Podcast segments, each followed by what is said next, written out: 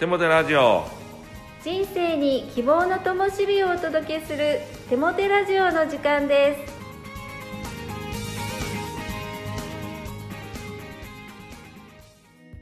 皆さんお元気ですね。パーソナリティの手もて牧師こと新谷和重と、アシスタントのかなちゃんこと山本かな子です。手もて先生、冬になると恋しくなる食べ物があるそうですね。はい、えー、冬になるとやっぱりこの焼き芋の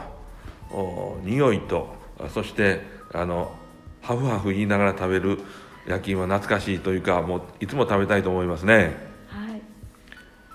その他にあの冬になるとやっぱりあんこの大判焼きというんでしょうか。この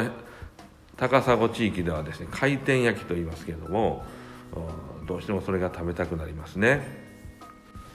えー、あんこは、えー、私の母親が冬になるといつの間にか炊いてくれていて、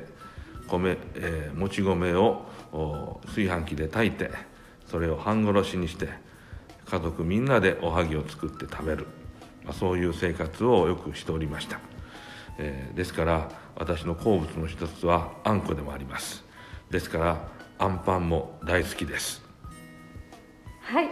先生の好物は私たちもよく知っています。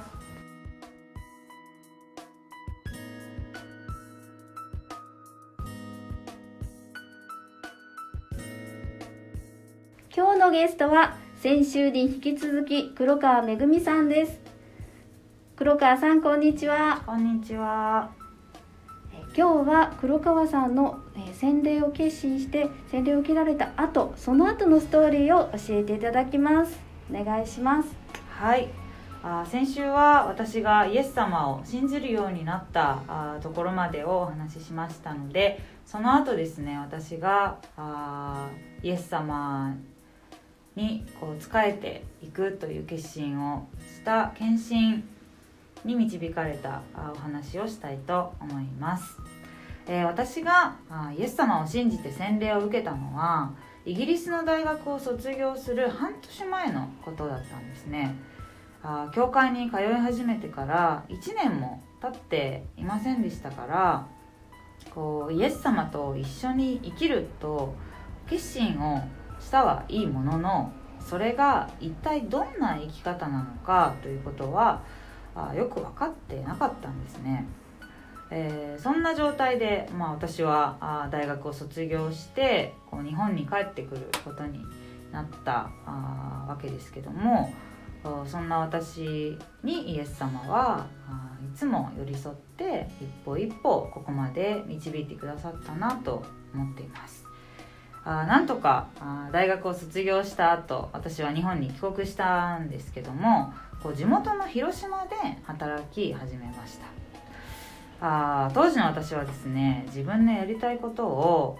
優先させて日曜日に教会に行かないということがよくありました。そんな私にイエス様は一つの試練を与えられました。仕事で日曜日に教会に行くことができなくなるという試練でした。自分の意思で行かないのではなくて、行きたくても行けない状況になったんですね。その時に初めて私は、ああ私は自分、うーん、毎週、えー、日曜日に教会に行きたいと思いました。そしてそれができるようにしてくださいと祈るようになったんですね。祈り始めてから約いちねんご、イエス様はこの祈りに応えてくださいました。こう毎週日曜日に休める部署に配属になって、えー、毎週教会に行けるようになって、えー、私の教会生活が本当の意味で、えー、スタートしたんですね。あその年、えー、のくがつに、えー、私があ実家で通っている日本同盟キリスト教団の東広島めぐみ教会というところに転入会をして、教会につながってイエス様の教会に仕えていくという喜びを少しずつ知っていきました。私は教会学校の中高科のスタッフになりました。そして仕える中でイエス様が聖書を通して私たち人間に何を伝えたいと願っておられるのか、どのように生きてほしいと願っておられるのかがはっきりと分かり始めました。そしてこの素晴らしいイエス様のことを一人でも多くの人に伝えたいと強く願うようになったんですね。あーでも当時の私には手放せないものがたくさんありました。こんな風に生きていきたいという自分の理想像があって、その範囲の中でイエス様に仕えていくことを望んでいたんですね。そんな私にイエス様は辛抱強く語りかけ続けてくださいました。そしてにせんじゅうななねんのはちがつにこう教団が主催する全国大会があったんですけども、私はそこに参加する時にこの大会を通してイエス様が私を招かれるならその召しに従おうという思いを持ってこの大会に参加しました。そしてこの大会を通してですね、イエス様は私に教えてくださいました。それは神様が私たち人間を作られたのはイエス様と一緒にこの世界に神の国を広げていくためなんだということでした。そしてそのための働き手となるために進学校で学んで教会の教師となっていくことが私に対するイエス様のご計画であって召しであると確信したんですね。聖書のローマ人への手紙じゅっ章のじゅうさん節からじゅうご節にはこのような言葉があります。主の皆を呼び求める者は誰でも救われるのです。しかし信じたことのない方をどうして呼び求めることができるでしょう。聞いたことのない方をどうして信じることができるでしょう。述べ伝える人がなくてどうして聞くことができるでしょう。使わされなくてはどうして述べ伝えることができるでしょう。この御言葉に出会った時にこう私の周りにまだイエス様を知らない人がたくさんいる状況の中で、えー、私は思ったんですね。ああイエス様私を使わせてくださいと、あこの祈りがこうずっと自分の中で消えなかったんですけども、その後にせんじゅうはちねんのしがつにこう私はまあ決心をして、それまでの仕事を辞めてですね、今通っている東京キリスト教大学の教会教職課程に入学しました。あと数ヶ月で私は卒業して、しがつからは教会で働き始めることになるんですけども、あの時祈ったイエス様私を使わせてくださいという祈りはですね、今でも続けて祈っています。はい、ありがとうございます。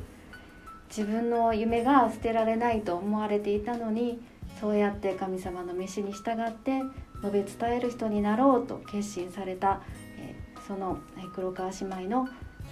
ストーリーにとても感動しました。ありがとうございます。それではテモテ先生に励ましのメッセージを語っていただきましょう。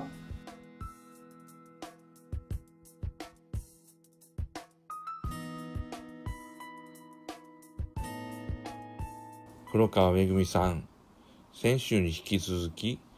誠実なお証ありがとうございます。自分と神様に向き合い、神様のために生きる決断をなさった尊いことですね。今年しがつからの現場での働きが祝福されるように祈っています。さて、励ましのメッセージに入っていきたいと思います。今日は人生の目的についてご一緒に考えてみましょう。人生はシンプルが一番です。そのためには人生の目的を明確にする必要があります。目的が分かれば、人生で最優先にすることも分かってくるからです。人生というのは大人になるに従って複雑になってきます。プライド、出世欲、贅沢欲、金銭欲、暮らし向きの自慢など、いろいろなものが絡んできて複雑になってしまいます。しかし人は人生の終末に近づくと、人生を複雑にしていたものが一つ一つ剥がれ落ちてシンプルになっていくように思うんですね。ではシンプルな人生の目的って何でしょう？それは次のみっつの愛の関係を生きるということだと思うんです。ひとつめは神に愛され神を愛すること。ふたつめは自分自身を愛し喜ぶこと。みっつめは、隣人、身近で大切な人たちや縁のある人たちを愛し、そういう人たちに愛されること。このみっつの愛の関係を大切に育てて、維持しながら生きていくことが、人生の本質的な目的だと聖書は教えています。日本では、仕事のために家族を犠牲にしてきたことが美談とされる、そんな傾向がありますよね。果たしてそうでしょうか？生きていくためには仕事はなくてはなりません。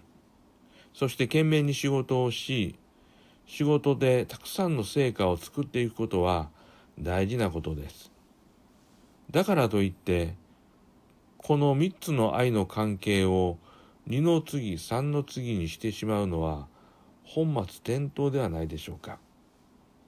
そういう人生は本質的目的を見失った人生ではないでしょうか。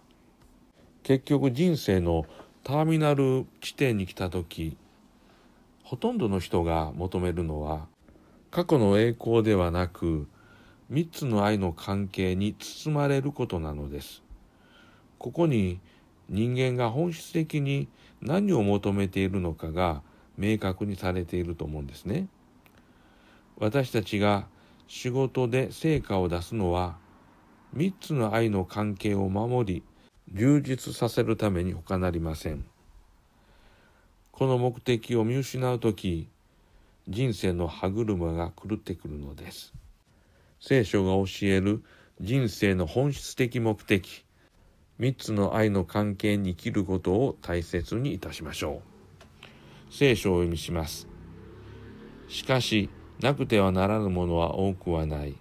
いや、一つだけである。マリアはその良い方を選んだのだ。そしてそれは彼女から取り去ってはならないものである。ルカによる福音書じゅっしょうよんじゅうにせつ。お祈りします。神よ、あなたは人生で最も大事にすべきことを教えてくださいました。それは三つの愛の関係です。このことを中心において、日々の選択をしていくものでありたいと思います。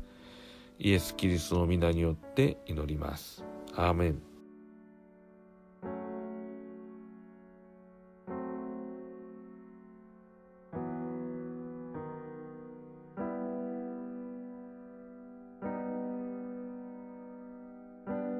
今月の賛美は イーワイエス のアルバム「深層グラデーション」より「センチメント・クワイア」です。どうぞ。